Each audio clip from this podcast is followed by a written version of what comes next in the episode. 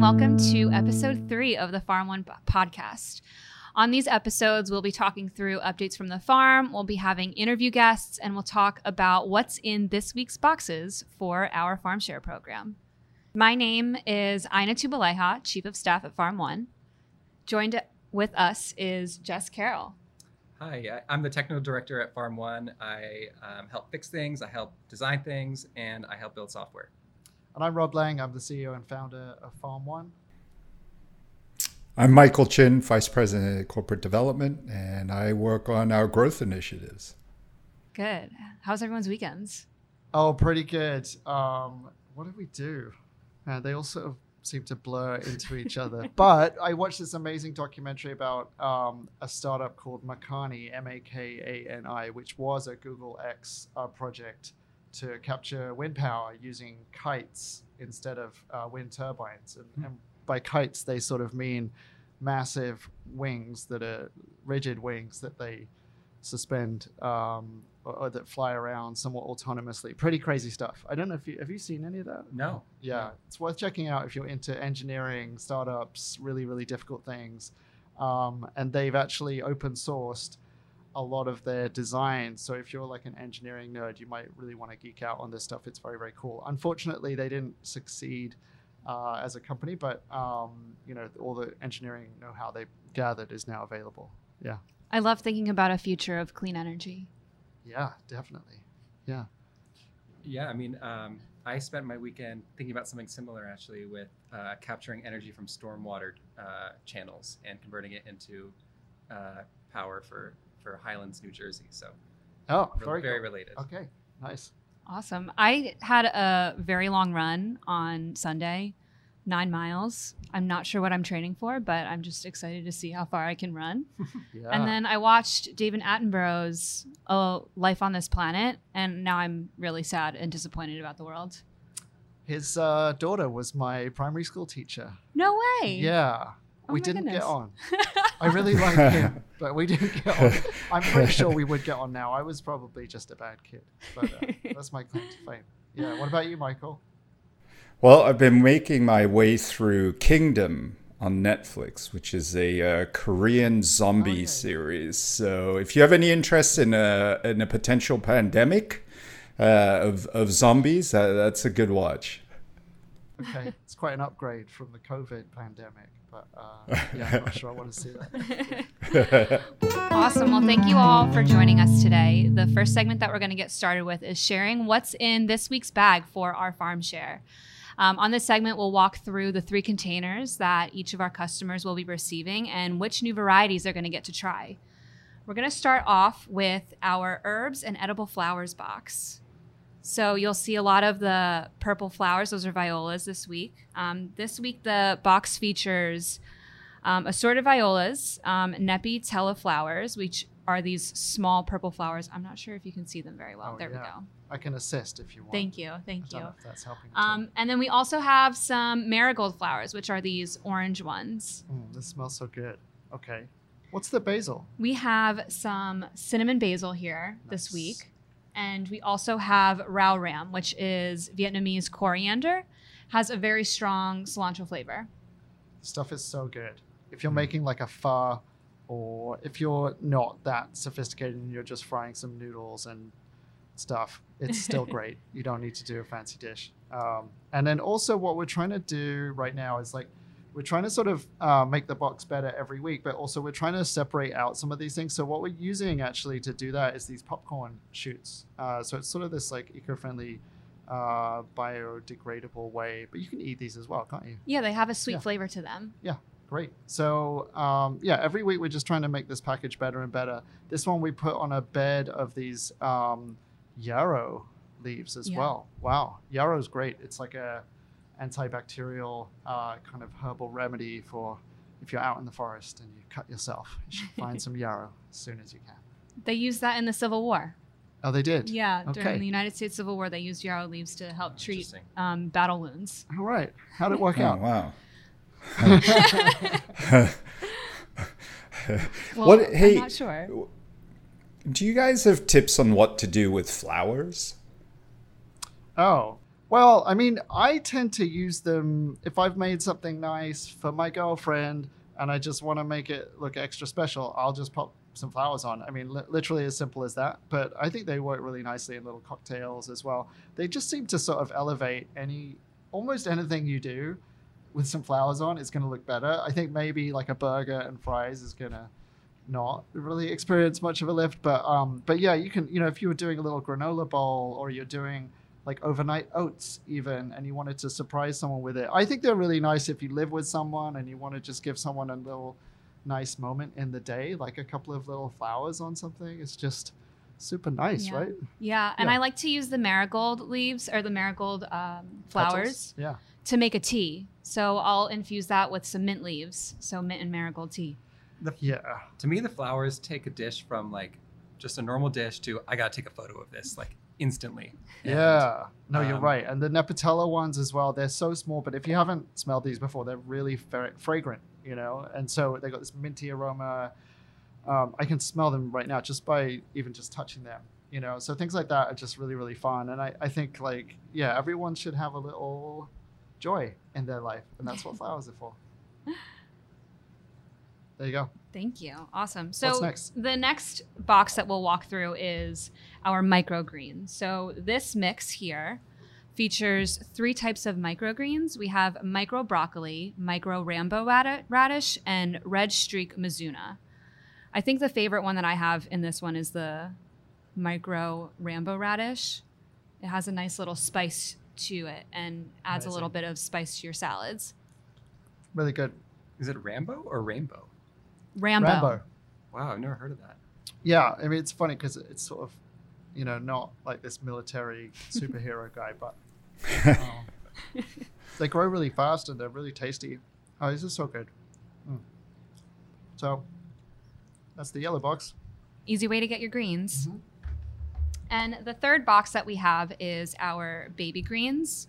And this actually has a mix of four different types of baby greens. We have red kale, very easily di- identifiable with its dark leaves. We have Toscano kale, baby red Mizuna, which is the first time our customers are going to be trying that this week, and a five star five star lettuce mix. Awesome. Yeah, and like you know, just to sort of explain to people who don't get this already, right? So this is coming in a reusable container. Uh, it's really sturdy.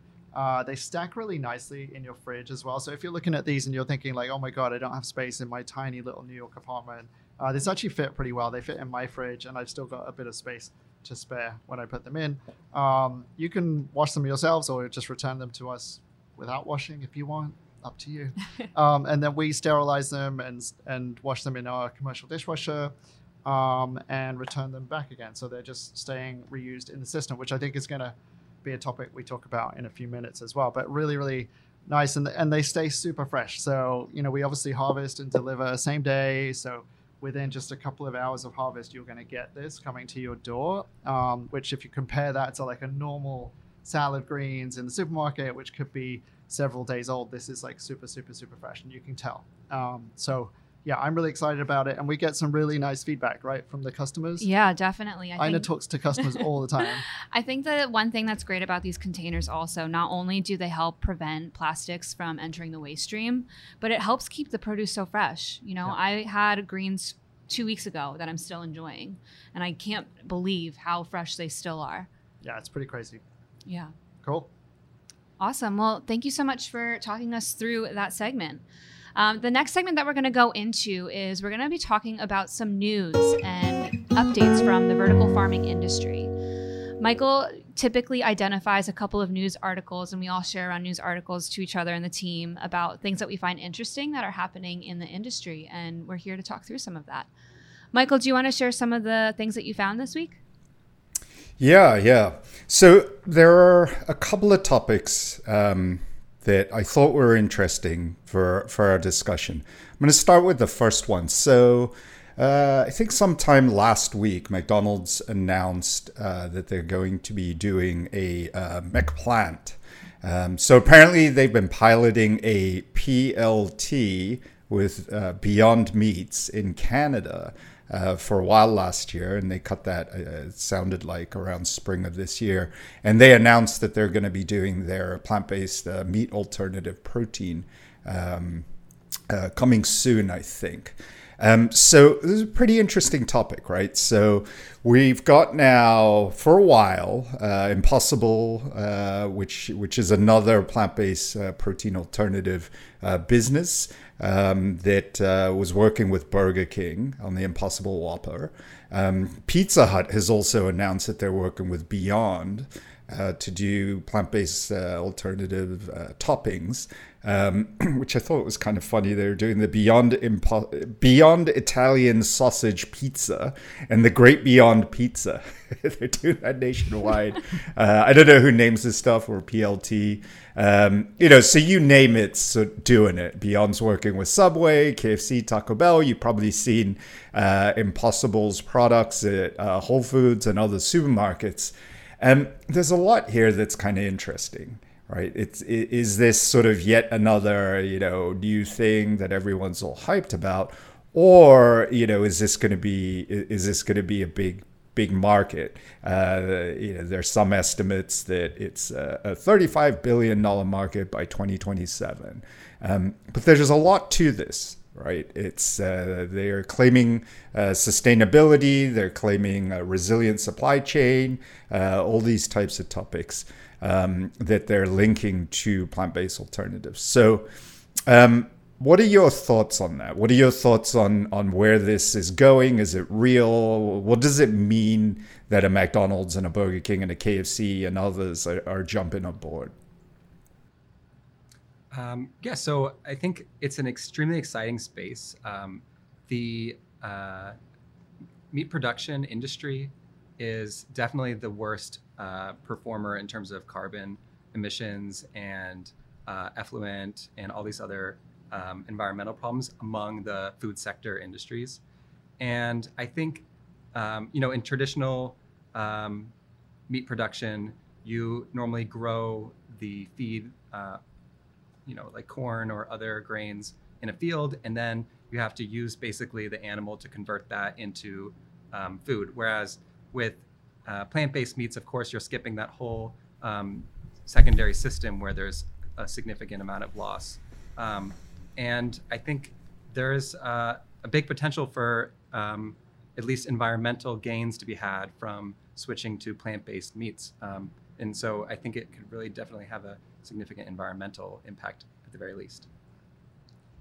Yeah, I mean that's what we're all you know hoping for, I think, and um, I, th- I, think the thing that's been surprising to me actually has been seeing this wider adoption of plant-based plant-based meats uh, across the country, and you know, seeing these products get into communities and situations which you would say were definitely far from like coastal elites, far from you know high percentage of vegetarians or, or vegans or that kind of thing, and you're seeing like this wider and wider adoption, and it's been I, I think incredibly impressive. And if you had asked me you know, six or seven years ago, like, is this going to happen as fast? I probably would have said no. I don't think it will because I think people would take longer. But uh, I think people are clearly keen on this stuff. And you know, the other thing is for if you you know if you're McDonald's and you see this kind of potential out there, um, it seems like you know it's just a really good bet for them because actually it's a simpler supply chain for them. It's you know more environmentally friendly from a food safety perspective. It's a lot easier.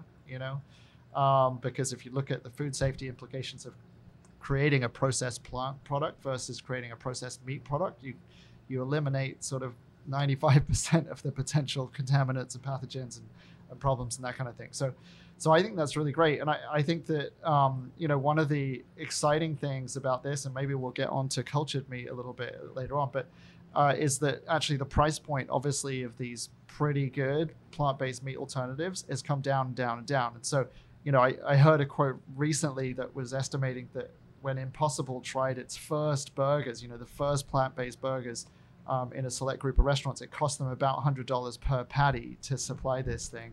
I remember going into Momofuku Nishi at the time and trying one of these things for the first time. This is back in 2017, I, I guess.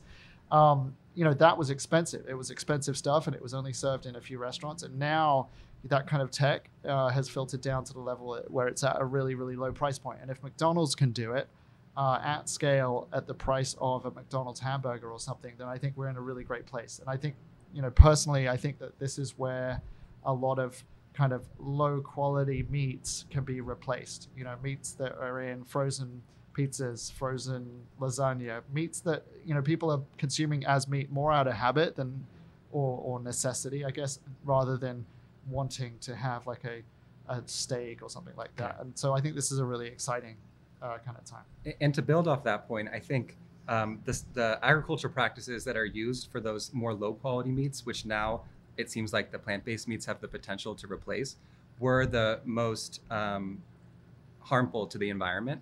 Um, the you know grazed cattle and more regenerative practices that were the high end meat that it seemed like at first that the plant based meats might be replacing doesn't actually seem like where the majority of the benefits are that you would get from replacing that um, that material. Yeah, yeah.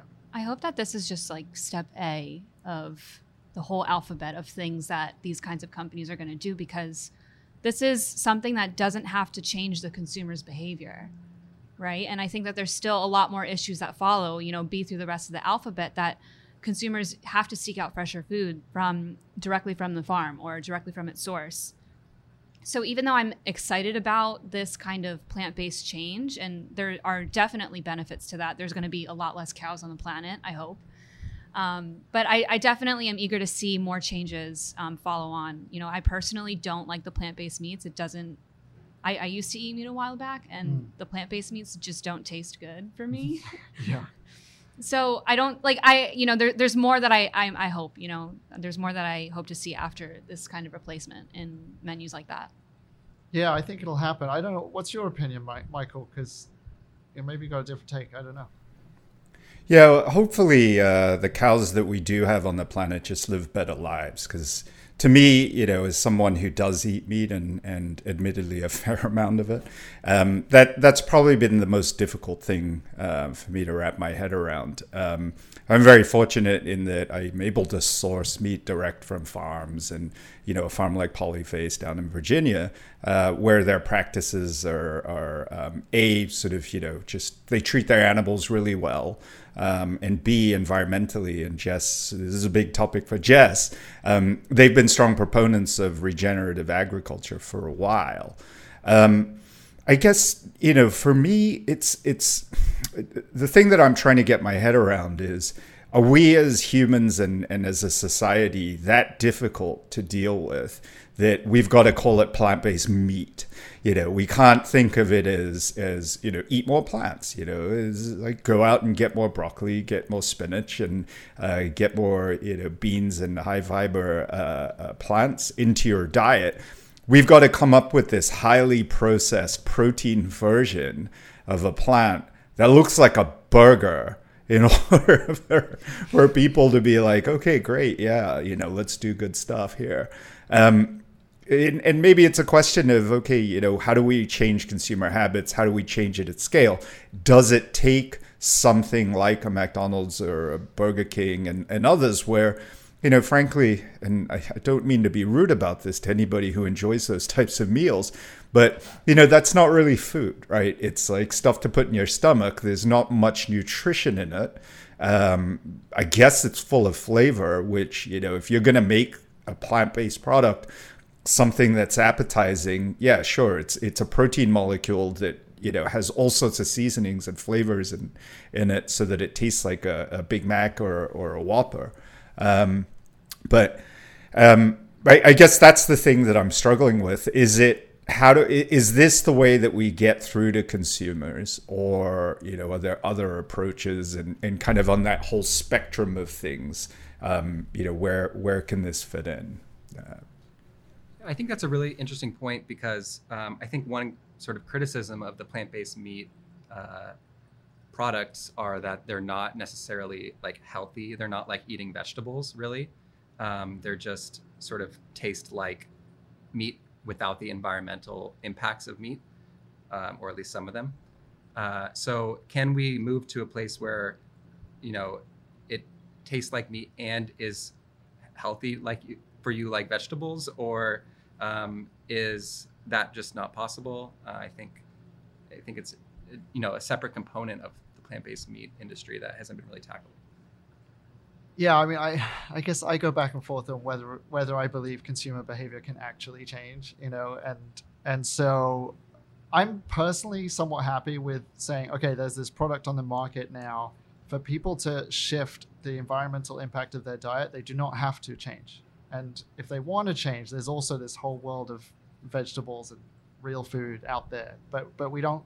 I guess what we're not what we don't have to do is force someone to change the kind of things they eat as well as the ingredients that are within them you know and i i think that's a good thing um, but yeah i think there is this other underlying problem and you see it you know in obesity rates and diabetes and heart disease and all kinds of other related lifestyle illnesses that plague western societies it's like there's just a fundamental problem with the th- things that everybody eats. Um, yeah i just I, I i think it's good that we can decouple the two things because obviously you know these plant-based meats can get adopted very very quickly. I think there's a longer term conversation that starts at like school. It starts at home about what do we eat how do we eat it where do we get it from can people cook for themselves is there you know are they eating whole foods and all this kind of stuff.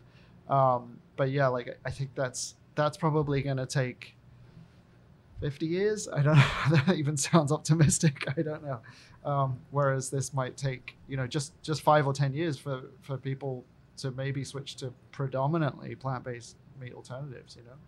So there, there's a you know big push from um, you know big meat companies to stop um, cell-based meat or plant-based meat from being called meat. It was similar with the you know almond milk and that type of thing, and ultimately, um, you know, you can still buy something that's called almond milk. Mm-hmm. Uh, do you think that will play if, for instance, it's not allowed to be called meat, play into the consumer adoption, or is it sort of irrelevant? I see it a little bit like Trump contesting, you know, vote counts in Georgia or something like that. I, I mean, for me, it's a it's a distraction, and I think in some jurisdictions you can see in some parts of Europe that has been successful. The manufacturers had to change, you know, the nomenclature. I think in other areas it won't be as successful. I, I don't think that's actually going to stop because, you know, first of all, you'll see companies like Tyson investing in these meat alternatives anyway. So they like a lot of these companies like recognize that they have to be part of this new solution. I think, and I think otherwise it's attractive for the consumer. It's attractive for the uh, supply chain. It's attractive, you know, um, well, I guess for the society, right, to support this kind of stuff. So I don't know. I don't think that's going to stop it in the long term, but um, I don't know. Maybe everyone else thinks differently, but I, I just think it's a distraction, you know? What do you think? So where does I'm sorry, I know you're going to say something. No, no, go ahead. Okay. Uh, where does lab grown meats fit into this? Uh, well, I mean, lab grown meats are still, you know, not a scaled product at this point. Um, I mean, so there's a long way to go in product development. I think uh, right now the or you know about now the price per serving of uh, lab grown meat is fifty dollars or so. But the concept that you can eat a you know real animal meat without killing an animal is insanely cool, and I think um, you know has even bigger potential than plant based meat. Honestly, um, it it could be something that completely replaces um, you know uh, cattle. Uh, in that whole process because it is essentially the same product. Um, so I don't know. What do you guys think about that?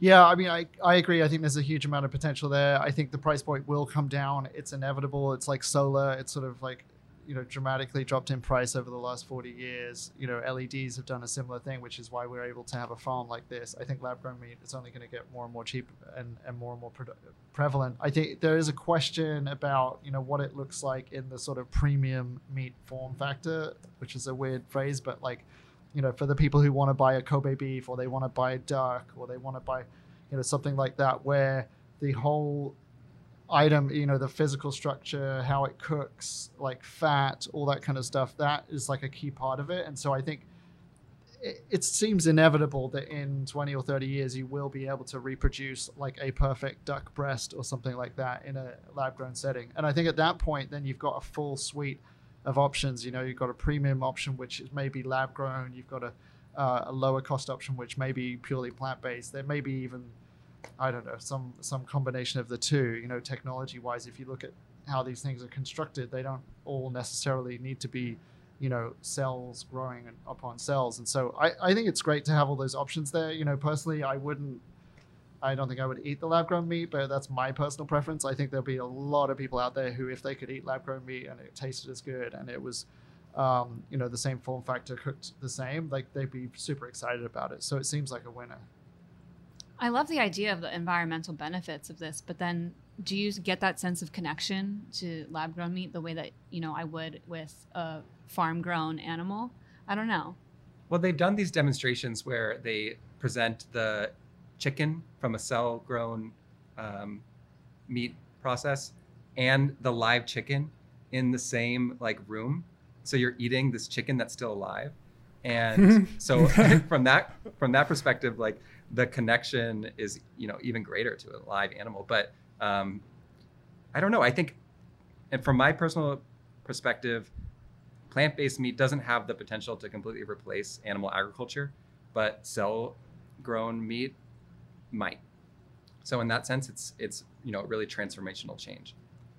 Yeah, I think a lot of people don't want that connection to the farm animal, right? Like most people actually don't want to think about right. a pig dying, or they want, don't want to think about a chicken hanging from a you know conveyor belt in an abattoir. They don't want to think about it. So I, I think that's actually an attraction, you know, Yeah. in some ways. Yeah, totally. Yeah. That makes sense. So maybe down the road there's a there's a uh, a, a farm in your city like a farm one, except growing cells of uh, meat protein that you can Could be. I don't see us doing that anytime soon. But it could be. Could be. The top Yeah. rack over there actually has that. We got some lamb chops there behind you. Okay. Um, well, I, I, I'm guessing this isn't going to go away. It is interesting though, because you know the the reality is is that we're we're dealing with a climate crisis. Um, agriculture in, in its various forms is contributing, um, but we're also dealing with uh, pretty significant population growth. You know, we're we're what at around seven billion now, and forecasts are headed to ten billion in the next, you know, you name it, decades.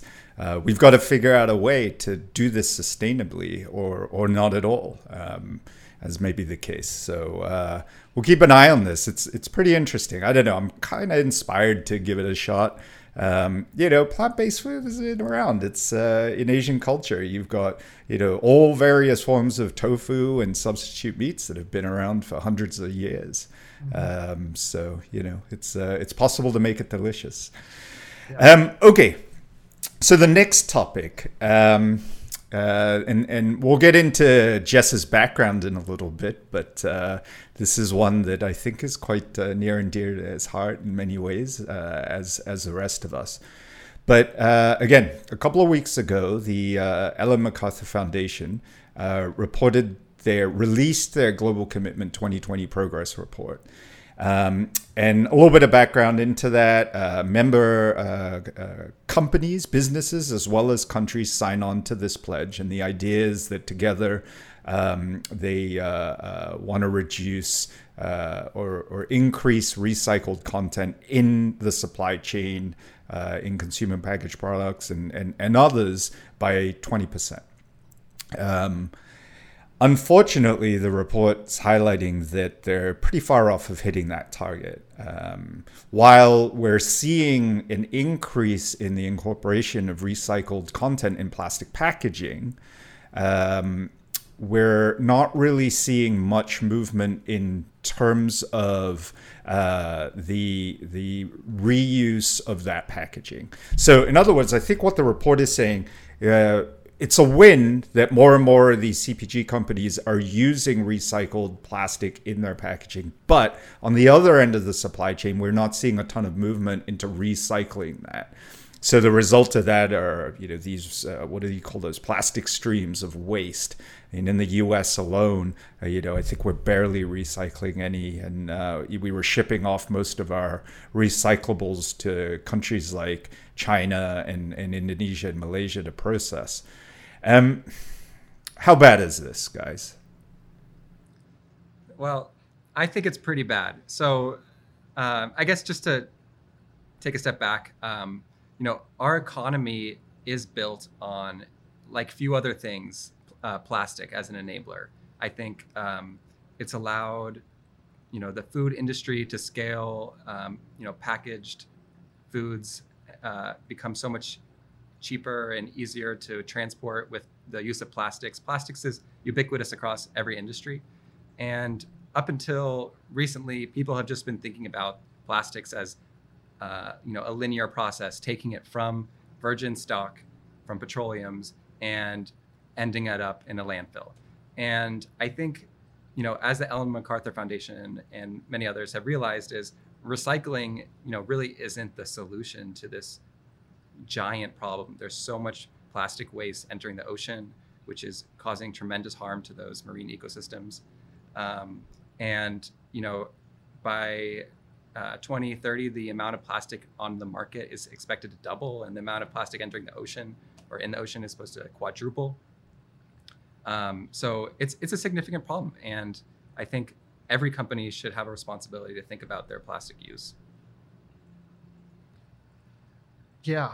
Uh, I mean, I can comment on it as someone who's sort of been quite heavily involved in, you know, some projects with various companies to do with plastics, and uh, you know, it, it's it's one of these issues which I think, um, you know, if, if you if you go back literally five years or so ago, most people would not be that conscious about the scale of the issue, um, and you know, there's been we talked about David Attenborough briefly, right? One of the you know shots that he or his team took of, of turtles, you know, swimming around the ocean surrounded by plastic waste was actually one of the things that was like really, really instructive to people about how bad this problem was. And I think that has created a lot of pressure over the past couple of years, which is great.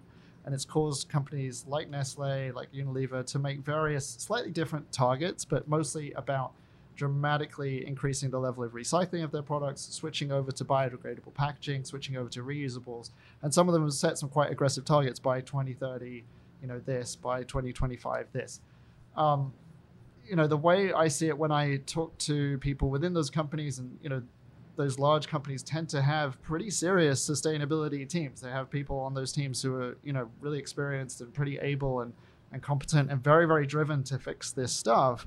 But the problem is, it's a huge, huge, huge issue that affects every part of their business. If you're a consumer product uh, company, you know, it affects packaging, it affects distribution, it affects your marketing, it affects every really part of that. And then, you know, in, in every region, it's different, you know. And so I think that what may seem to be a simple thing to, for, a, you know, for a consumer, it's, it's like simple. It's like, oh, you gotta, you gotta fix that.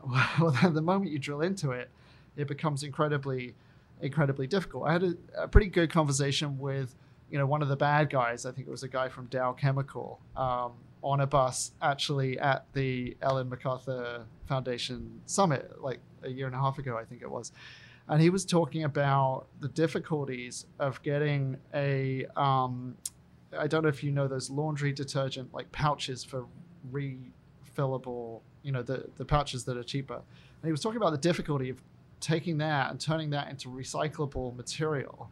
Because what you've got there is you've got uh, a package which has multi level plastics. One of them might be to stop water getting in and out. Another one might be to printing on to print onto. One of them might be for stability for the package. So you've got you end up with like seven or eight layers, right? And you know the problem is if you want to make that recyclable, you've got to eliminate lots and lots of layers, and then you've got to have one layer that sort of does all of this stuff at once. And what he was saying was, look, they managed to do this for this particular package over several years to get the number of layers down, uh, to get it to, to be recyclable. But what happened was, this was now a material which would go through the packaging machines half the speed or one fifth of the speed sometimes. So if you wanted to produce 50,000 of these packages, you needed either more machines or you needed to take twice as long, you know? And that's not something that is unsolvable, right? But it shows how this this thing becomes more complex the more you look at it. And so I I think, you know, for me when I look at it, some days I wake up and I go like, oh, this is going to be okay. We're going to fix this. We've got lots of you know initiatives going on. And then the next day I wake up and I look at the same data and I kind of go like, oh my god, you know, it's not. And I think you probably feel the same way. It's like this kind of roller coaster of like solution, problem, solution, problem, or maybe you're more stable than I am, Jess. I don't know. Yeah. But, but, but uh, just just to finish to say, I think that overall, from a macro perspective, we are seeing that consumer opinion on this has shifted very dramatically. I think companies have started to see it as a corporate brand risk. You know, if Nestle bottles are turning up in rivers in Indonesia with Nestle logos on them, that is becoming untenable, you know, for a company. And I think that a lot of these things are going to take years and years and years to fix. But the movement now, we're sort of uh, slightly over the edge of the inflection point, and it will get better and better. But I think, you know, perception wise, plastic in the ocean wise, it will get a lot worse before it starts to get fixed, but it will get fixed, you know, over the next couple of decades. It's it's a super depressing problem, but I think there's super smart people working on it, and I think um, I hope for a solution. But sorry, I know I've been talking for a long time. The last thing I will say though is this is this is really fundamentally the reason why we use reusables uh, now in our subscription because really the solution is okay, if you have to have a recyclable product and you're confident it will be recycled, okay. If you're really confident something's biodegradable, okay. But the better solution is to do a reusable product. This is a plastic container, but it will be used hundreds and hundreds of times. Um, and that is a, a, huge, huge win. I think, um, you know, you can look at this whole issue as, you know, a significant problem, but you can also look at it as an opportunity. And I think not only is this reusable container um, able to you know be used many many times reducing the amount of plastic going into the waste stream but as Ina mentioned earlier it keeps the product more fresh when you do go to recycle this product it's a much higher grade plastic and can actually be converted back into um, maybe yeah, even the same plastic. product yeah. most most plastic gets downcycled but something of this quality might be able to stay the same quality especially yeah. because there's no dyes and i think um, one of the well, there's a little bit of dye on the corner. Here. Well, this will break off, but yeah. Yeah. Yeah. And this comes off, of course. Yeah. Um, I think you know one of the things that Rob was mentioning about um, about this product that he was talking to this guy about was these hybrid plastics. I think companies need to get better at thinking about what happens after, at the end of the life cycle of a piece of material that they're creating before they release it into the market. Um, and I know I had one person call these materials monstrous hybrids because they just mm. cannot be recycled and easily and end up, you know, really damaging our environment. Yeah, yeah. Um, and the, you know, the, and the other thing I think that is is sort of interesting about what we're doing and what other companies are doing. So we we've talked about Deliver Zero a couple of times. Jess, you put me onto that company. They do a reusable takeout uh, delivery packaging service in New York. There's companies like us. And I think, you know, if you think about this concept of circular economy, which I, I think most people will have heard of, but it's it's still a sort of unfamiliar phrase to some people. The idea is that you keep these materials in use. And you can make that very, very complicated, or you can make it quite simple, which is that, you know, companies like us can deliver something in a package. They take the package back again when it's being used, and there's no waste to the environment. And that's a great example of a circular economy. But it means that you have to have a direct collection to your customer, or you have a uh, a very you know comprehensive way of tracking all these materials, which you know a lot of companies are not used to doing. So it re- requires this mindset change, and that you know that takes a lot of time as well. Um, but but I think we'll get there, and I think that there's lots of innovation around this, and it's an you know I think it's a great place to start a company. You know, is around some of these issues around you know plastic reuse and uh, logistics and, and all that kind of thing. It's there's lots and lots of opportunities there. I definitely know that think... roller coaster that you were talking about. Like, I woke up this morning right. feeling so depressed about this problem. I right. was like, I'm going to be outraged if I see a plastic water bottle on the street. yeah. 100%. Yeah, and I, I, I think some of the economics that are driving this are are are probably put startups and and newer companies and smaller, more agile companies in the driver's seat for innovation. You know what we're seeing. It, it, there's there's a thread of, of conversation that's sort of, you know, pointing towards uh, the petrochemical industry, oil and gas, right?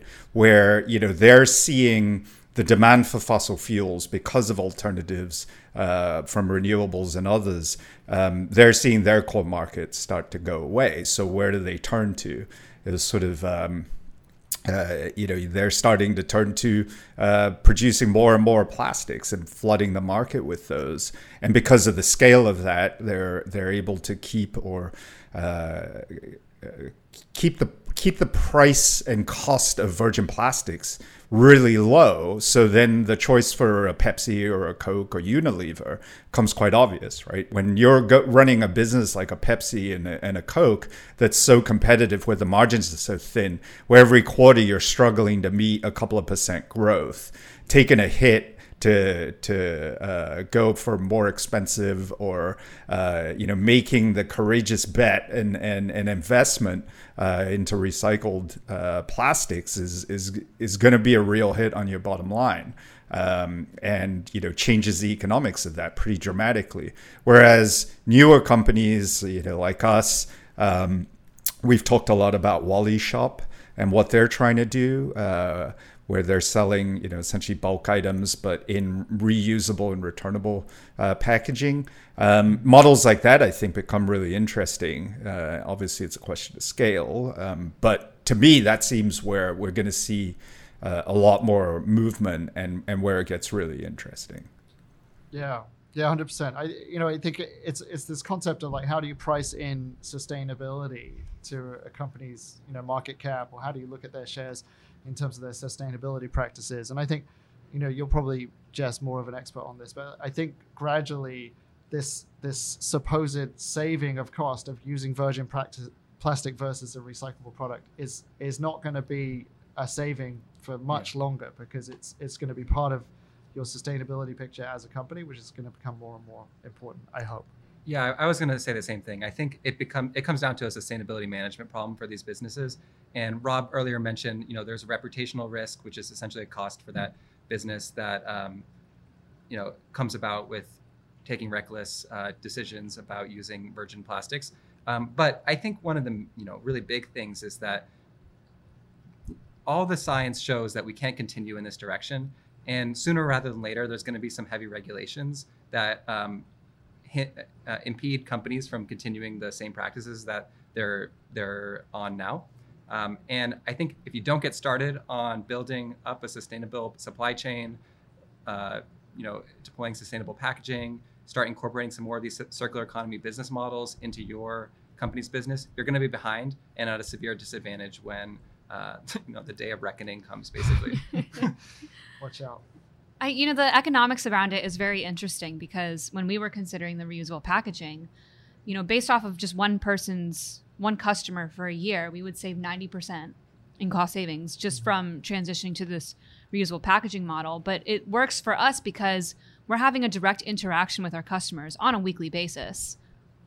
Yeah. Yeah, it's the funny like flip side of that is like I remember when we started to introduce uh, reusable packaging for our chef sales a while ago, and actually it was cheaper for us, but some of our farm workers didn't like it because they had to like wash the package and store it correctly, and they had to make space to dry. And it was operationally, it was actually a pain, you know. Um, but we believed in it and we tried to do it, and so they, it it can go both ways, unfortunately. Yeah. Yeah.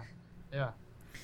Well, I'm looking forward to seeing how we and companies like us continue to innovate on this and, and put some options and alternatives out there. I mean, we may not get it right all the time with this, um, but you know we're we're trying, and you know even with the reusable packaging that we have, it was really a question of um, looking for the operational processes that made it make sense, uh, and it's possible. You know, I think we're proving that it is possible, even for a company of, of our size, to be able to offer a pretty good alternative um, to it. So, yeah, I, I um, think. Um, oh, sorry.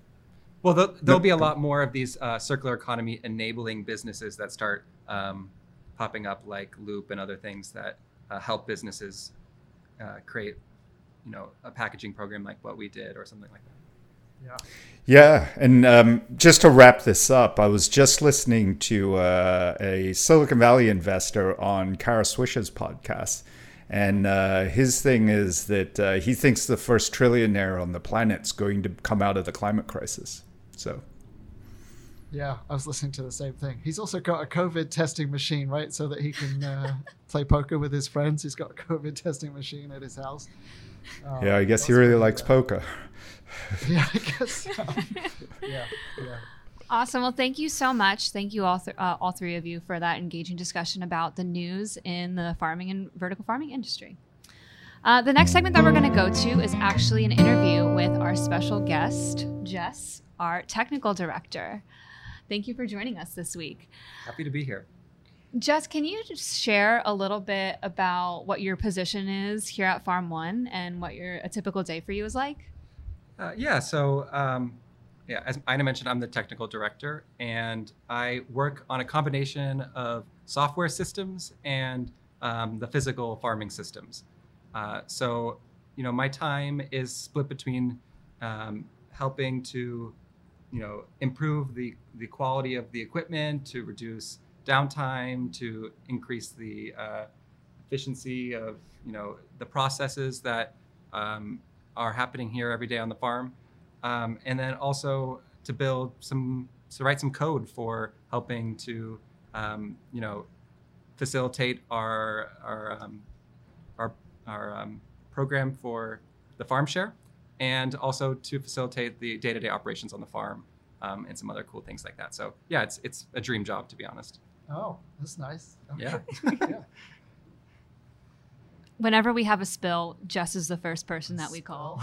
A spill. Whenever there's a leak, Jess is the first person we call.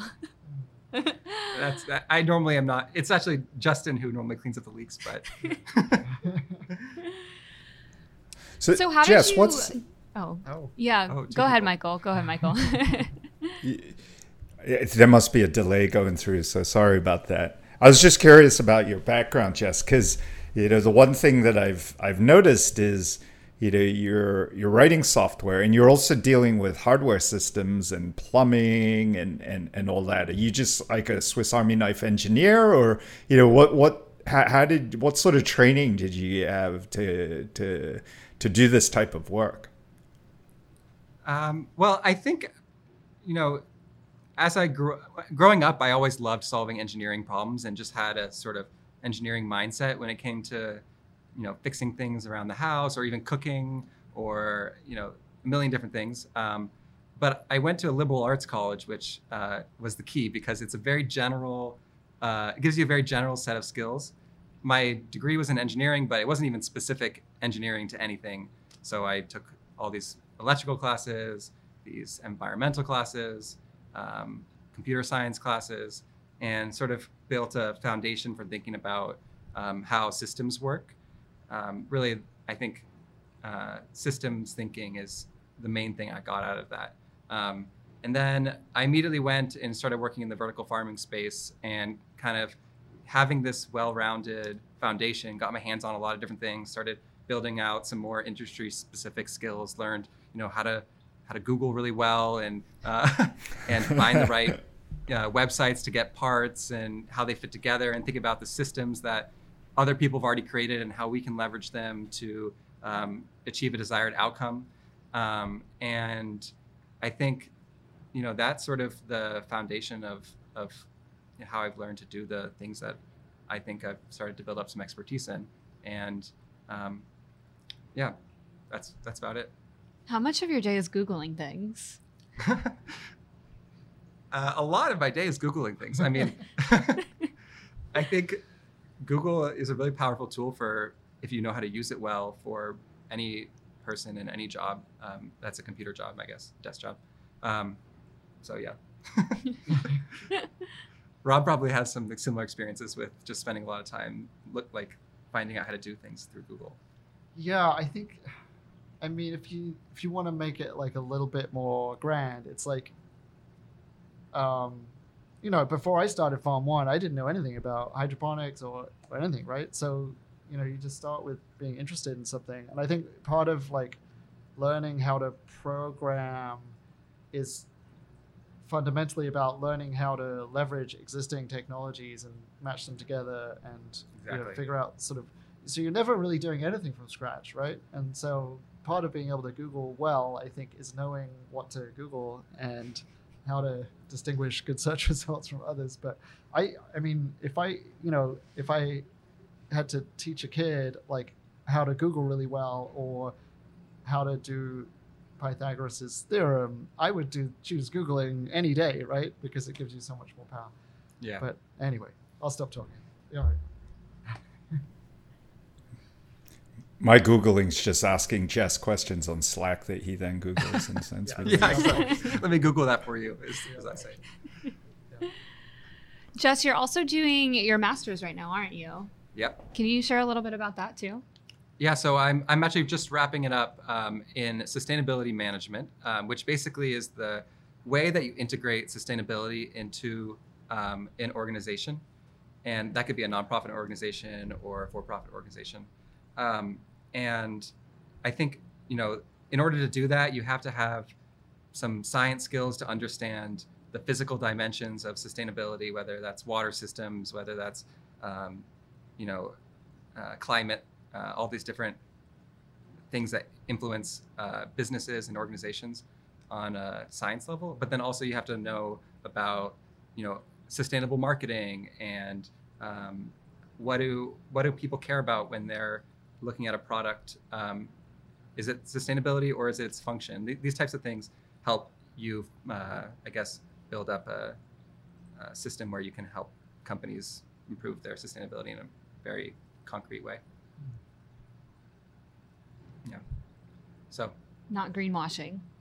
no, we learn how to distinguish greenwashing from uh, real sustainability, which you know is is a skill. It's like um, learning how to read a science article. You know, it, it becomes like a after you after you look at these uh, marketing campaigns from companies about what they're doing with sustainability, you start to build an eye for what uh, has a real impact. And a lot of that's foundational on the on the science and you know what makes sense really. So it's like reading a science article versus a press release. You to be able to cut through to the truth.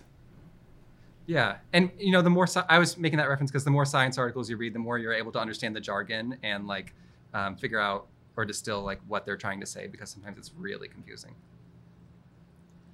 So, when you think about, you know, obviously you chose this path of education, and it's one that I think, you know, as as Ina and I were saying, it, it is a bit of a roller coaster of emotion sometimes, right? Like you, you know, the more you start to understand the world's issues, the more you know you maybe uh, get depressed about it, or you, the more that you, you know, see it as like this unsurmountable kind of thing.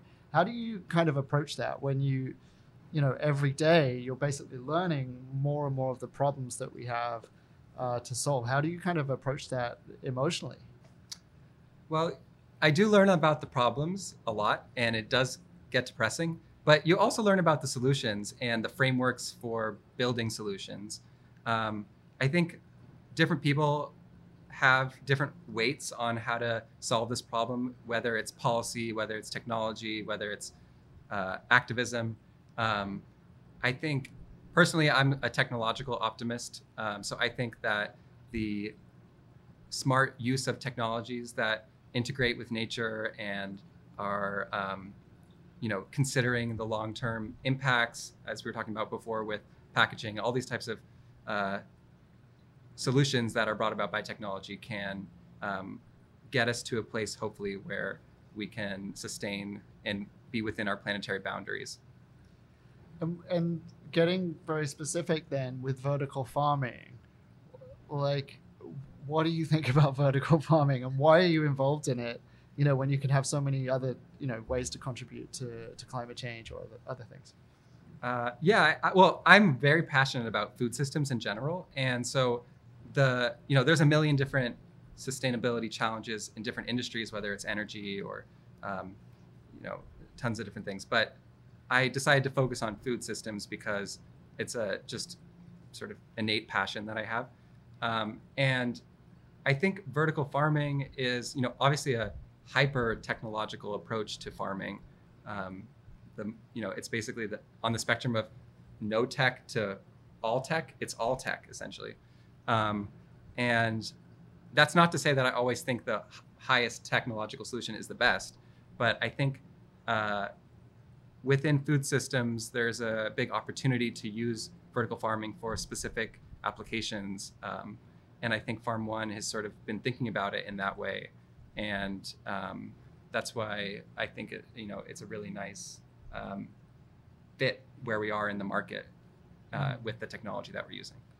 And if you wanted to like, if you wanted to be uh, a naysayer about vertical farming, if you wanted to ta- to attack it from a sustainability point of view, what kind of things would you be critical about, and what do you think the industry needs to do better uh, to solve those kind of things? Yeah, I think. Um, well, I think time will tell on some of the um, feasibility of vertical farming certain crops, and, because ultimately the business that is operating the farm has to sustain itself. Um, but from a sustainability perspective, I think we need to get specific about conducting life cycle assessments for um, the production of certain crops and comparing those life cycle assessments to other methodologies for growing the same crops. Um, so, I mean, if you look around our farm, you see a lot of plastic, um, and you see a lot of metal, and you see LED lights. Um, there's all this stuff not only has is energy intensive to manufacture, but comes around comes into our facility from all around the world. Um, so I think you know, compared to field agriculture, there's a lot more resource that goes into getting it up and running. But you know, when you operate a a field farm in an unsustainable way, you're often applying heavy amounts of chemicals. You're um, you're escaping carbon from the soil into the air, contributing to um, global warming. So you know, there's a, a lot of different um, di- a lot of differences and a lot of things to compare between this methodology of farming. And I don't think that vertical farming um, is the sole solution for the problems that we face in our food system. Um, and so, yeah, I mean, I think I, I, think the jury's still out whether or not um, you know this is a truly sustainable endeavor. I think it really depends on the specific application. How dare you, you Jess? The... oh my goodness. When you think about the if you had to redesign the food system. You got half an hour. well, uh, like what, what, what would you how would you how would you reimagine that?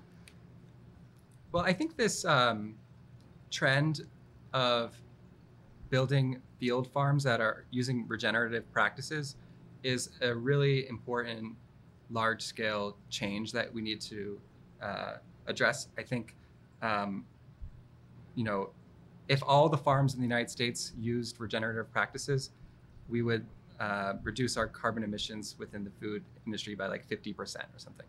Um, and that's like the food industry as a whole. So, uh, you know, that's a significant opportunity. And I think one that, you know, we aren't really addressing here at Farm One, but should be uh, taken seriously. But there's a whole other range of solutions um, after the food leaves the farm that we also need to think about, whether that's storage. I mean, we made some significant advancements in storage when you know canning came along and refrigeration, um, but I still think there's opportunity to reduce amount of food waste by uh, you know improving technology in that area. I think there's also a tremendous amount of policy uh, changes that could be done to promote uh, greater food access, whether that's within the United States or uh, you know around the world. Um, I think you know technology exists in the United States for agriculture on the field at a high degree, but that technology isn't necessarily distributed equally uh, in areas that might benefit from it most. Um, yeah, so these are just like some of the issues, but you know, you, you could talk about this for a whole another hundred episode podcast, which I'm sure there are ten of them. yeah. Michael, do you have any so, other questions for Jess? Yeah. So, Jess, when when you know in the vertical farming industry, um, it, we often talk about you know using X amount percent less land, using X percent less water, uh, emitting fewer greenhouses ga- greenhouse gases and that type of thing. So, if what you're saying is we need to look at sort of the entire cycle of the impact and of of, of the entire supply chain in the food system, um, you know, is that just is that greenwashing, right, or is that is that real when we think about vertical farming and when people are, are thinking about getting into the industry or consumers that are, are thinking of shopping from a farm like Farm One, um, you know, are these real? How should they think about this? Yeah, I think um, you know, for just to focus on one specific uh, parameter that you talked about, which was water. I think um, you know it is true that recycling recirculating water through our system saves water, and thus the plants require less. Well, they still need as much water, but they the overall amount of water in the system compared to a field is a lot less, and there's less runoff. But I think you know the benefits of that are more detailed. For instance, in we, our farms in the New York area, and there really isn't a huge water shortage here like there is in out west, where there's a tremendous amount of drought, and so um, we're essentially replacing the production out west with production in uh, New York, made possible by being indoors and vertical and um, using LEDs. So um, I think the metric there is not that we're X percentage more efficient with water, but that you know the, where we're using the water, it is less, but it's also in a more um, sustainable way. If, if we're producing using a vertical farm out west, then you, that claim would be more um, accurate, which I think uh, you know it goes back to the point where it's all in the details of where the farm is, how the farm operates, what crops it produces, what customers it serves. Uh, it's a case by case basis.